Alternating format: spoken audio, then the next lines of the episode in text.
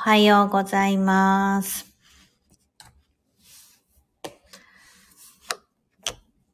よいしょ。あの、今日からですね、あの、今まで定期的にこうライブ配信というのをやってなかったんですけど、ちょっと今日から定期的にライブ配信ということで、非常に朝早い時間、日本の皆さんにとっては非常に朝早い時間、毎週木曜日の朝ごじということで、あの、お届けしています。おはようございます。しばりかさん、あこさん。あ、あこさん、この間レターありがとうございます。しばりかさんもこの間お会いして嬉しかったです。皆さん、朝早起き、すごいなぁ。アメリカはですね、今アメリカの私が住んでいるニューヨークの方の時間帯は、水曜日のお昼のさんじなんですよ。皆さんの方がじゅうよじかん進んでますので、まあ同じ時なんですけどね。あ、相馬のひなこさんもおはようございます。皆さんいつもお聞きいただきありがとうございます。そしてみんなめっちゃ早起きなんだな。あの、私の中の、あ、これ聞こえてますかね？あれ、私なんか ビージーエム 設定したんだけど、ビージーエム 入ってんのかなあの、私の中の、あの、美人の条件は、あの、えっ、ー、と、早起きで、えっ、ー、と、炊飯器持ってない。炊飯器はあんま関係ないんですけど、私の今まで取ってきた美人の条件というか、まあなんかね、もう、だいたい皆さん早起き。何ですか、こういう私の好きなナチュラル美人みたいな方はみんなね早起きなんですよね。いや皆さんすごいな。おはようございます。あの今日からまあライブ配信スタートということで、まあ、さんじゅっぷんぐらいかなと思ってるんですけど、あんまりねずっと長くするのも、あのうちもお姉ちゃん子供がですねさんじはんぐらいになるとですね帰ってきて、はいあのこうやって水曜日のできるのはたまたまですね、こう夫がねちょっとその日だったら子供を迎えに行ってくれるっていうのがあって、この時間が取れるなと思って。あ、りえこさんもおはようございます。みんなすごいな、朝早起き。りえこさんも昨夜私ねお会いしてたんですよ。いや、こちらこそ昨夜はありがとうございます。もうりえこさん体調大丈夫ですか？もう心配です。うんあのね、朝早い時間になってなんかこういろいろしながら、いつもの多分皆さんのルーティーンがあったりすると思うので、あのなんかしながら、あのゆるゆると聞いていただければと思います。はい。まあなんかそんな中でもね、なんか何かしら、こう定期ライブでも一個なんかちょっとテーマ決めて、あの、やりたいなと。なんかちょっとでも皆さんのなんかヒントになるようなこと。あ、なんか朝から一個ヒントもらったわ、ぐらいな感じで、その日一日がスタートできたらいいのかなと。思いながらちょっとあのライブしてみたいと思ってます。あ、みこさんおはようございます。ありがとうございます。遊びに来ていただいて。はい、今日はですねなんかねあのえっとタイトルにもちょっと入れたんですけど、なんか当たり前にしたいいい習慣というようなテーマで、このね早起きっていうのがもし皆さんにとって当たり前になってる。もう毎朝、毎朝朝ごじとか、下手したらよじとかに起きんの、なんか昔から当たり前で、みたいな方もいらっしゃると思うんですよ。なんなら子供の時からっていう方もいるかもしれないし、大人になってからそうしようと思ってやってる方もいると思うんですけど、私の場合もそうで、私はここ最近、まだいっかげつ経ってないな。あれいつからやり始めたかな。ひゃくにちチャレンジ終わった後なんで、まだいっかげつ経ってないぐらいなんですけど、朝早起きようと思って、えっと、いろいろ自分の中で試行錯誤した結果、あの、おちびちゃんと戦って、よじ台、よじ台がベストなんだって分かったんですよ。ごじ過ぎると、おちびちゃんも眠りが浅くなって起きちゃうってことが分かり、あの、ごじ過ぎてからごじはんぐらいに起きようとかしちゃうと、もうダメで、結局、おちびちゃんも起きてきちゃって、なんかぐずぐずしちゃってとかなるので、うん。今朝よじはんに目覚ましをセットして、ちっちゃくね、セットして、それでこうピピッと起きるようにしてます。まあちょっと完璧には全然いってないんですよ。あの、そんな様子を全部、あの、私公開してるんで。公開してて、インスタグラムの朝活道場って言って、そこにですね、あの、今日起きれた、今日何したみたいな、今日ダメだったみたいなこととかも、全部赤裸々に出してってるんですけど、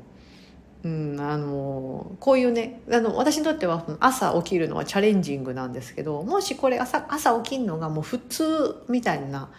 習慣になってる方って、その朝の貴重なその時間で、朝ってめっちゃいいんですよね。体の疲れと頭の中の疲れも取れてるので、脳と体の疲れが取れてるから一番いい状態なんですよね。だからその時にやることっていうのはものすごいこう実りあるというか、うん、あのインプットもできるしアウトプットもできるしみたいな。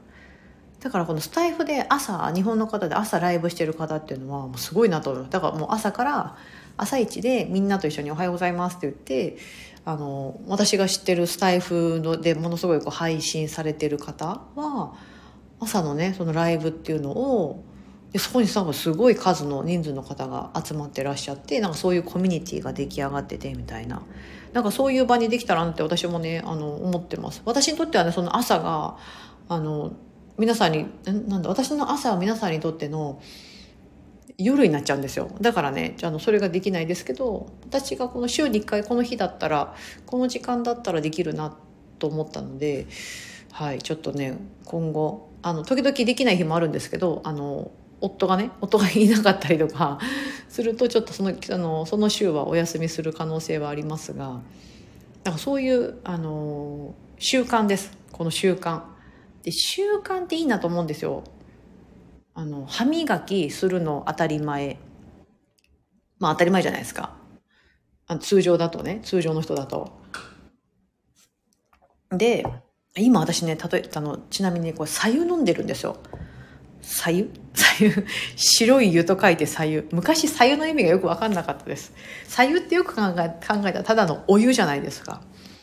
なんか私昔ほんのちょっと前まではもう白湯飲むとか信じられないと思ってたんですよ。な何が美味しいのみたいな、お湯飲むとかさみたいな、お風呂でお湯飲んでおえってなる時とかあったじゃないですかないか、子供の時とかなんかお湯ってまずいみたいなイメージがあったんですけど、あのそれをね、ありりえこさんがうん私も少しずつ朝方に戻しているところです。あ、そうですよね、もともとりえこさん朝方ですもんね。もう少し回復したら朝散歩始めます。朝散歩もう最高じゃないですか。最高ですよね。りえこさんめちゃめちゃいい習慣持ってますもんね。りえこさん私と昔ね一回あの個人個人でお話しした時も朝行けますかみたいな感じで、朝ごじとかならみたいな感じで、あ朝ごじ大丈夫なんですかみたいな、もう私その時昼間なんで大丈夫ですけどと言ってお話ししたことがあってね、以前ね。そう、あ、しばりかさん、うんうん白湯私もごねんくらい続けてます。出た出た、このねこのこの白湯を今言おうと思ったんですけど、この白湯のこのまあ要はお湯じゃないですか。これもやっていくと、例えば冷え性の改善とか、まあ、体の中のそのあれですよね、その水分のところとか で, でしかも冷たいお水じゃなくて温かいから体が冷えないし、この分吸収されるし、多分いいことずくめなんですよね。なんか寝起きの白湯ってめっちゃいいんですよね、うん、こういうこの習慣、そうね、れいこさんすごいですよね。れいこさんもぜひね朝起きに朝起きた時にこう白湯でも、私白湯も夜間でお湯沸かすとちょっと時間かかってめんどくさいんで、マグカップに水を入れてそれをレンチンしてるんですよ。うん、まあ本当はねなんかレンジでチンしない方がいいのかなと思うんですけど、まあ、ちょっとそこはひゃく歩譲って、それでこう飲みやすい温度にして、今もねあのコーヒーじゃなくて白湯にしようと思って、はい、ちょっと皆さんもなんか、なんか好きな飲み物を飲みながらですね、これがねこうなんかちょっともうちょっと意識高い気になると、多分ハーブティーとか寝る前のなんかカモミールティーとか、なんかそういう感じになってきたらもう最高なんだろうなと思うんですけど、まだハーブティーにはねなんか私ちょっと慣れなくてあの飲めてないんですけども、なんかそういうふうにこうなんか自分にとって普通普通というか、なんかそういう一個一個がめちゃめちゃいい習慣、なんかその体を良くするもそうだし、なんか頭の、まあ、例えば生産性を上げるとか、歯を磨くだったらもちろんその虫歯にならないとか、うん、なんかそういうふうなそのいい瞬間っていうのをなんか当たり前にしていく、息するようにしていくっていうのがいいなと思うんです。お、ひなこさん、相馬のひなこさん、白湯私もしてます。朝一の体に染みますよね。いやそうですよね。なんか私朝から白湯飲むとなんか私なんかモデルかなみたいな変な錯覚を錯覚を起こせるというか、めっちゃいい、体にいいことしてるみたいなうんうん、寝起きの一杯体に染みますよね。あ、英語さんも白湯飲んでんのかな、すごい。あ、若菜さんおはようございます、ありがとうございます。ライブ遊びに来ていただいて、今白湯の話白湯の話をしてました。白い湯と書いて白湯。あ、ヒロさんおはようございます。遊びに来ていただきありがとうございます。この白湯を飲む。まあ、例えばこの早起きの習慣。皆さん本当早起きですよね。すごい。早起きの習慣。で、この白湯、体をさ、まあ、冷めないように、冷やさないように白湯を飲むとか、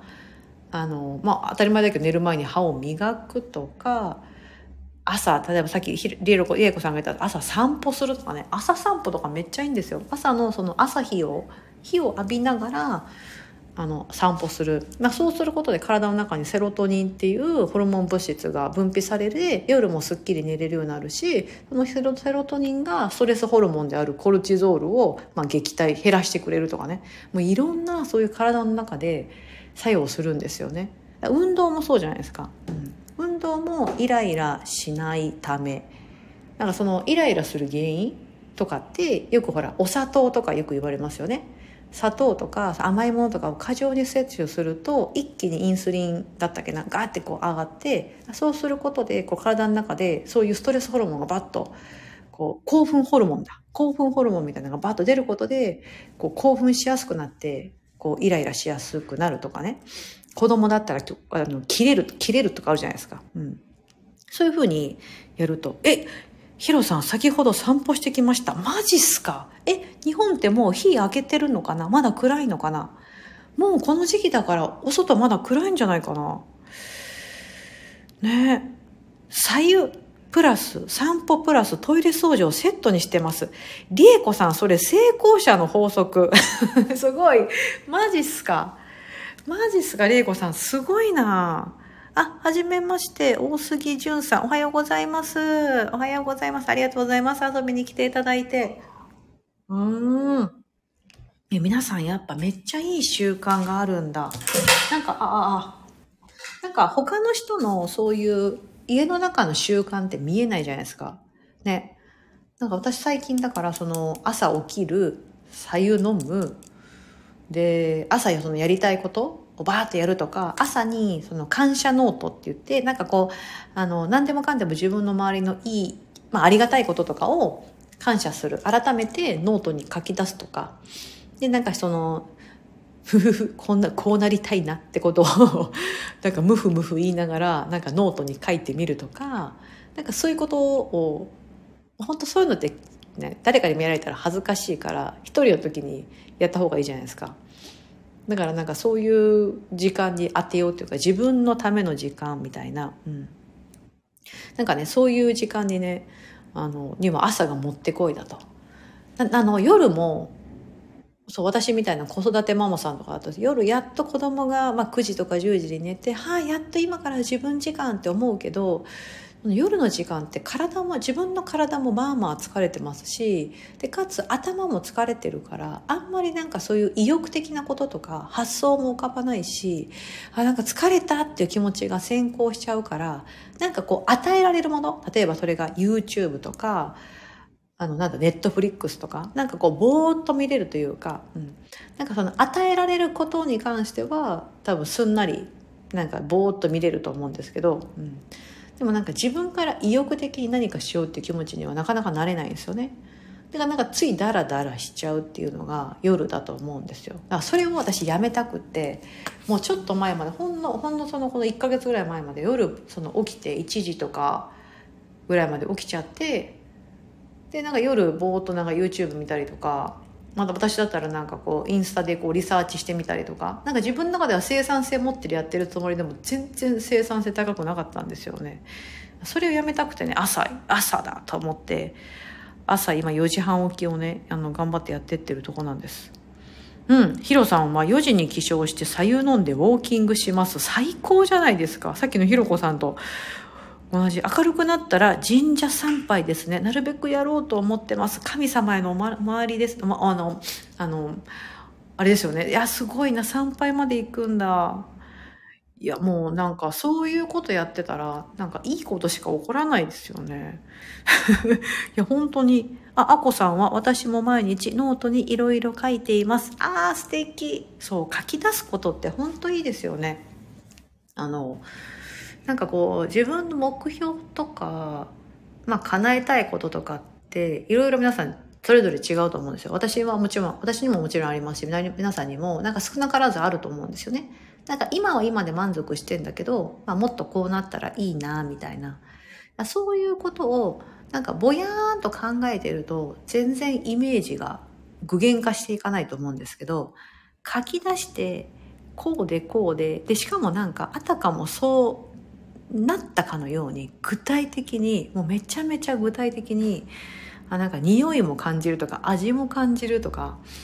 なんかその雰囲気をもうなんか書いてるだけでこうまざまざと感じられるようになっていくと、そうするともうそれは絶対実現できるんですよね。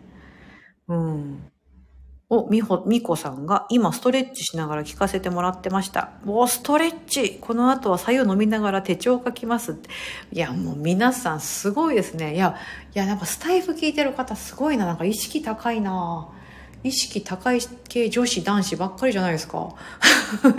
私それ、私そういうのやり始めたほんと最近で、もし皆さんがそれが結構もう前からやってて、なんか自分の中で当たり前だったとしたら、もうね、それね、めちゃめちゃ価値あることというか、なんか誰しもができることじゃないって言ったらいいのかな。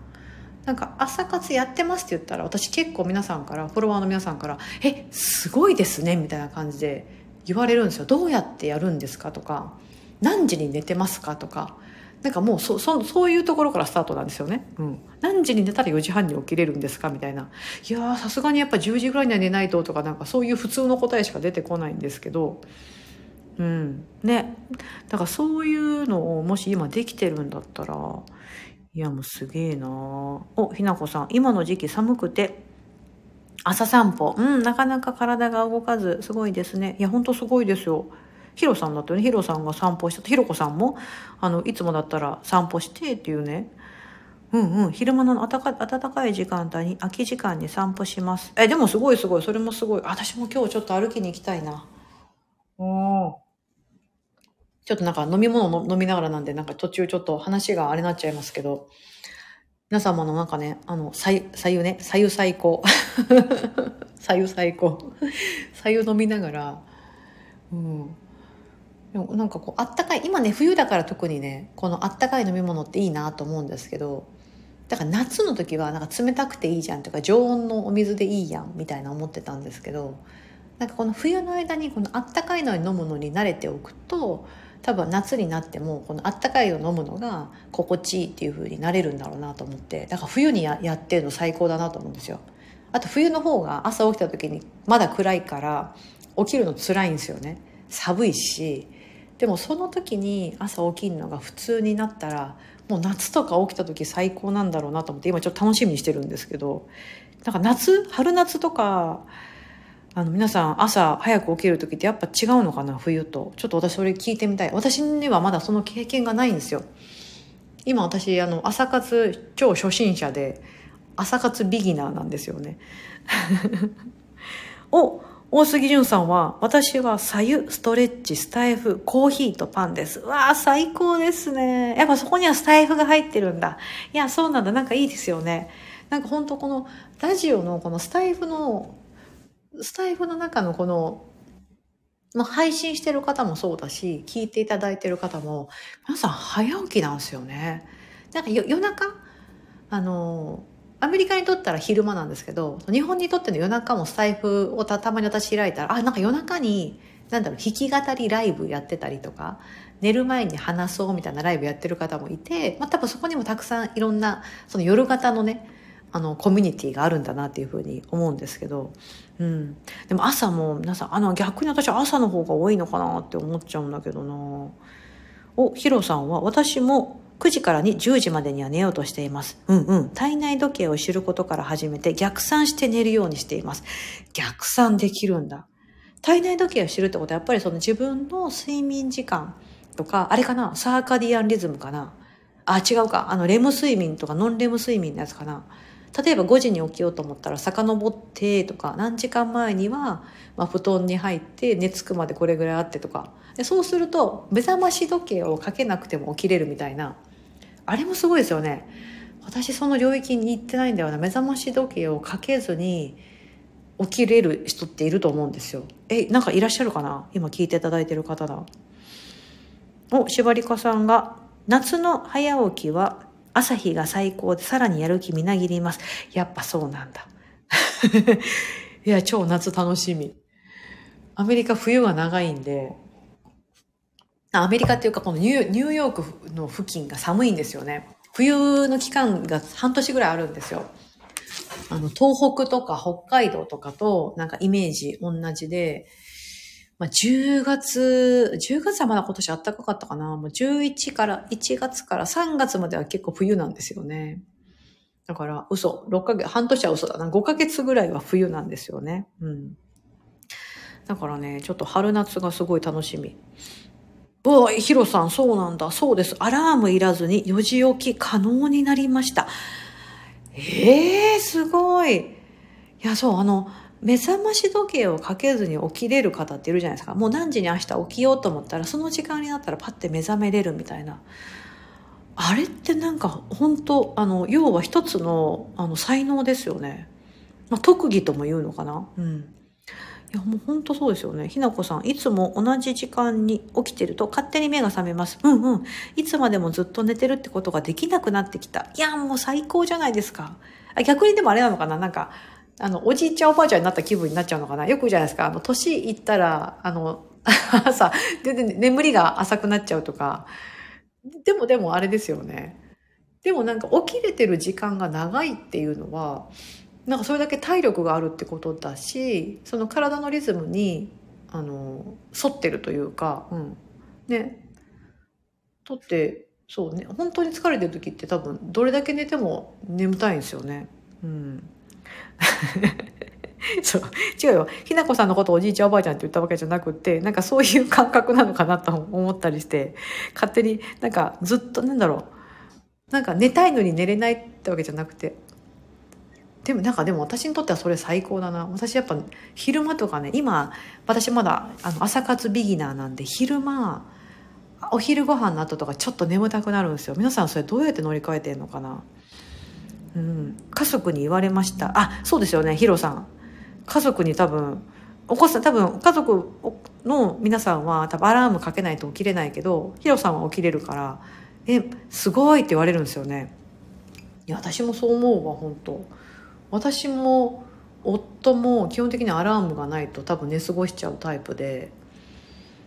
子供たちは、お兄、あの、上の、まあ子供たちは、起きてきますね、勝手に。多分それはもう習慣になってる。まあでもなんだろうな、あの日によってバラバラですけどね。ろくじ過ぎに起きてくる時もあればしちじまえまで寝てる時もあるしとか、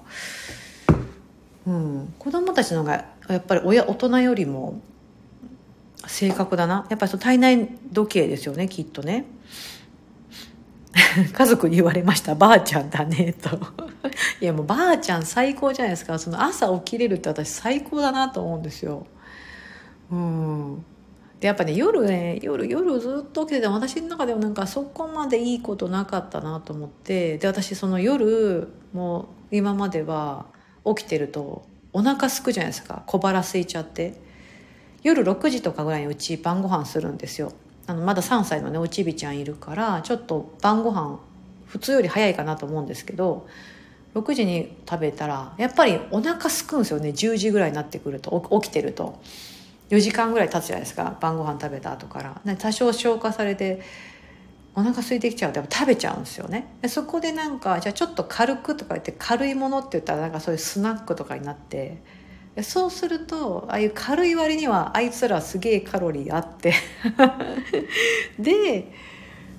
でまあね、そんなに小腹、まあ、多少小腹を満たして寝るんだけど、もうそれが当たり前だけど太る原因になっちゃってっていうね、悪循環だったんですよ本当に。うん、おりえこさん、就寝時間と起床時間の固定をしつつ、寝る前によじに起きるって自分に暗示かけて寝ると目覚まし前に起きられます。えー、すごい。夕ご飯がろくじって素晴らしい。いやいやいや、よじに起きるって決めて起きれるりえこさんの方がすごいですよ。ろくじに晩ご飯ってただ決めてね、私がその時間に準備するだけで。いや、もうすごいな。いやそうそう、だから意外と皆さんなんかね、こう自分にとっての普通って他の人にとっては全然普通のことじゃないんですよ。いや早起きしかり、朝散歩しかり、こう左右もそうですよね。左右しかり、うん、おしばりかさん暗示わかりますいやみんなみんな自分に暗示かけるんだあ、会長 エスピー さん、この部屋に異常は見つかりませんでした。あ、ありがとうございますなんかそう言いながらいろんなライブ会場を回ってらっしゃるのかなと思うとちょっと面白いへえー、そっか。なんかそのそうだからこういう皆さんにとっては普通というか、自分にとってはなんか当たり前の習慣って他の人からしたらどうやってるんですかだと思うんですよ。だからそういうのをね、ぜひね、なんかねちょっとこう言ってみるとか、なんかあのそのコツをね、なんか伝授してみるじゃないけどでしていくと、なんか世の中もっと良くなっていくのかなと思ったりもするんです、まあ、でもこれってね価値観の違いなんで、なんかね、全員なんか人類みんなに当てはまることではないんですけど、でもまあ大多数の人に当てはまるようないいことってあると思うんですよ、うん、でなんかあのこう死ぬ間際に、人間が死ぬ間際に、すいません私なんかねすごい読書とか好きだから、もういろんな本に触れてるともう大体言ってること共通してる内容って出てくるんですよね。そのお金のこともそうだし、人生の価値観とか、その後悔しないためにとかね、なんか幸せとはとかね、いろんなこう本が出てあるじゃないですか。ビジネス本から自己啓発本からなんかその何でもであるんですけど、なんかそういう本で、まあ、やっぱ大体書かれてることってこう死ぬ前にどんなに裕福な人でさえ絶対なんか後悔することの第一っていうのが、あ、なんかもっと自分のやりたいことやればよかったってみんな言うと、どんだけその恵まれてた人でさえ結構言うらし、言うみたいなんですよね。例えばほら億万長者みたいな人とかも、うん、なんかあの仕事ばっかりせずにもっと家族との時間を大切にすればよかったとか、あのやりたいことを、自分がやりたかったことを若い時にやっとけばよかったとか、うん、なんかそういうふうに、まあ、要はもう死ぬ間際だともう未来がないから、その昔のことを振り返って、まあ、後悔っていうふうになっちゃうんですよね、うんだからだ大体そういうの出てくると、うん、で、で、あの、あとはその幸せのその条件っていうか、何何をすることで人間ってみんな幸せになれるかって言ったら、あの誰かのために何かをしてあげた時っていうのは絶対出てくるんですよね。うん、おヒロさん、後悔しない生き方をしたいです。いやもうしてると思いますよ今本当に。うん。いやでもそうそうそうなんですよね。なんかそういうふうにこうね、なんかこう何気なくしてることがあのいろんな人のためになってたりするんだろうなっていつも思いますし、でこの自分の、まあ、なんだろうそのもっとあれやっとけばよかったなって思うぐらいだったら、ちょっと初めになんかチャレンジングで、うん、あの。だ素直にやってみるっていうのがいいのかなと思ってて、うん、なんか私も散々本読んでて、もうみんな言ってるのが朝朝いいよとやっぱ言われてて、でひゃくにちチャレンジ終わって、やっぱなんか次なる何か自分でやりたいと思ってることって言ったら、朝の時間をこう使うとやっぱ何が起きるんだろうって、だから自分の中で知りたくてやり始めたんですよね。うん、で朝じゃあ早く起きよう。でもそれも別にやろうと思ってすぐうまくいったわけじゃなくって、初めのいっしゅうかんぐらいはまず何時に起きるのかベストかが模索して、あのさんさいのおちびちゃんと格闘しながらね、あんでやっぱよじはんだと思って今よじはんに起きてますけど、なんか、ね、最近よじはんだとやっぱちょっと遅いなと思うからよじにしようかなって思ってたりするんですけど、うんうんうんあ、相馬なひなこさん、そういえばこの間子供にお母さんって今まで生きてきた中で後悔したことあるって聞かれました。お、なんかませたお子さんですね。子供、子供ながらに後悔した出来事があるのかと、なんか衝撃でした。そうでしょうね。なんかそういう後悔したことあるっていうね、なんかああやっとけばよかったっていうふうにお子さんも何かあったかもしれないですよね。学校なのか幼稚園なのか、まあ、保育園だとあれなのかな、その保育園児だと後悔って言葉だと難しいのかもしれないですけど、ね、きっと小学生ぐらいのお子さんだとあるのかも。あ、でも私も後悔とは言われたことないけど、なんか子供も大きくなってきてちょっと社会を知ってくるとなんか結構ドキッとするようなこと聞いてきますよね。うん、りえこさん、思い切りが大事ですね。うん、そうそうそうそう、そうなんですよね。なんか結局ね、怖がっちゃってていろんなことをチャレンジしようと思ってもできないですもんね。そうだから後悔しちゃう時、原因ってあの時ああやっとけばよかったが多いと思うので、だからそれはその一歩を踏み出すのが怖かったけど、今思い返すと別に大したことじゃないんだからやっとけばよかったっていうことがありますよね、きっとね。うーん、いやでも本当そうですよ。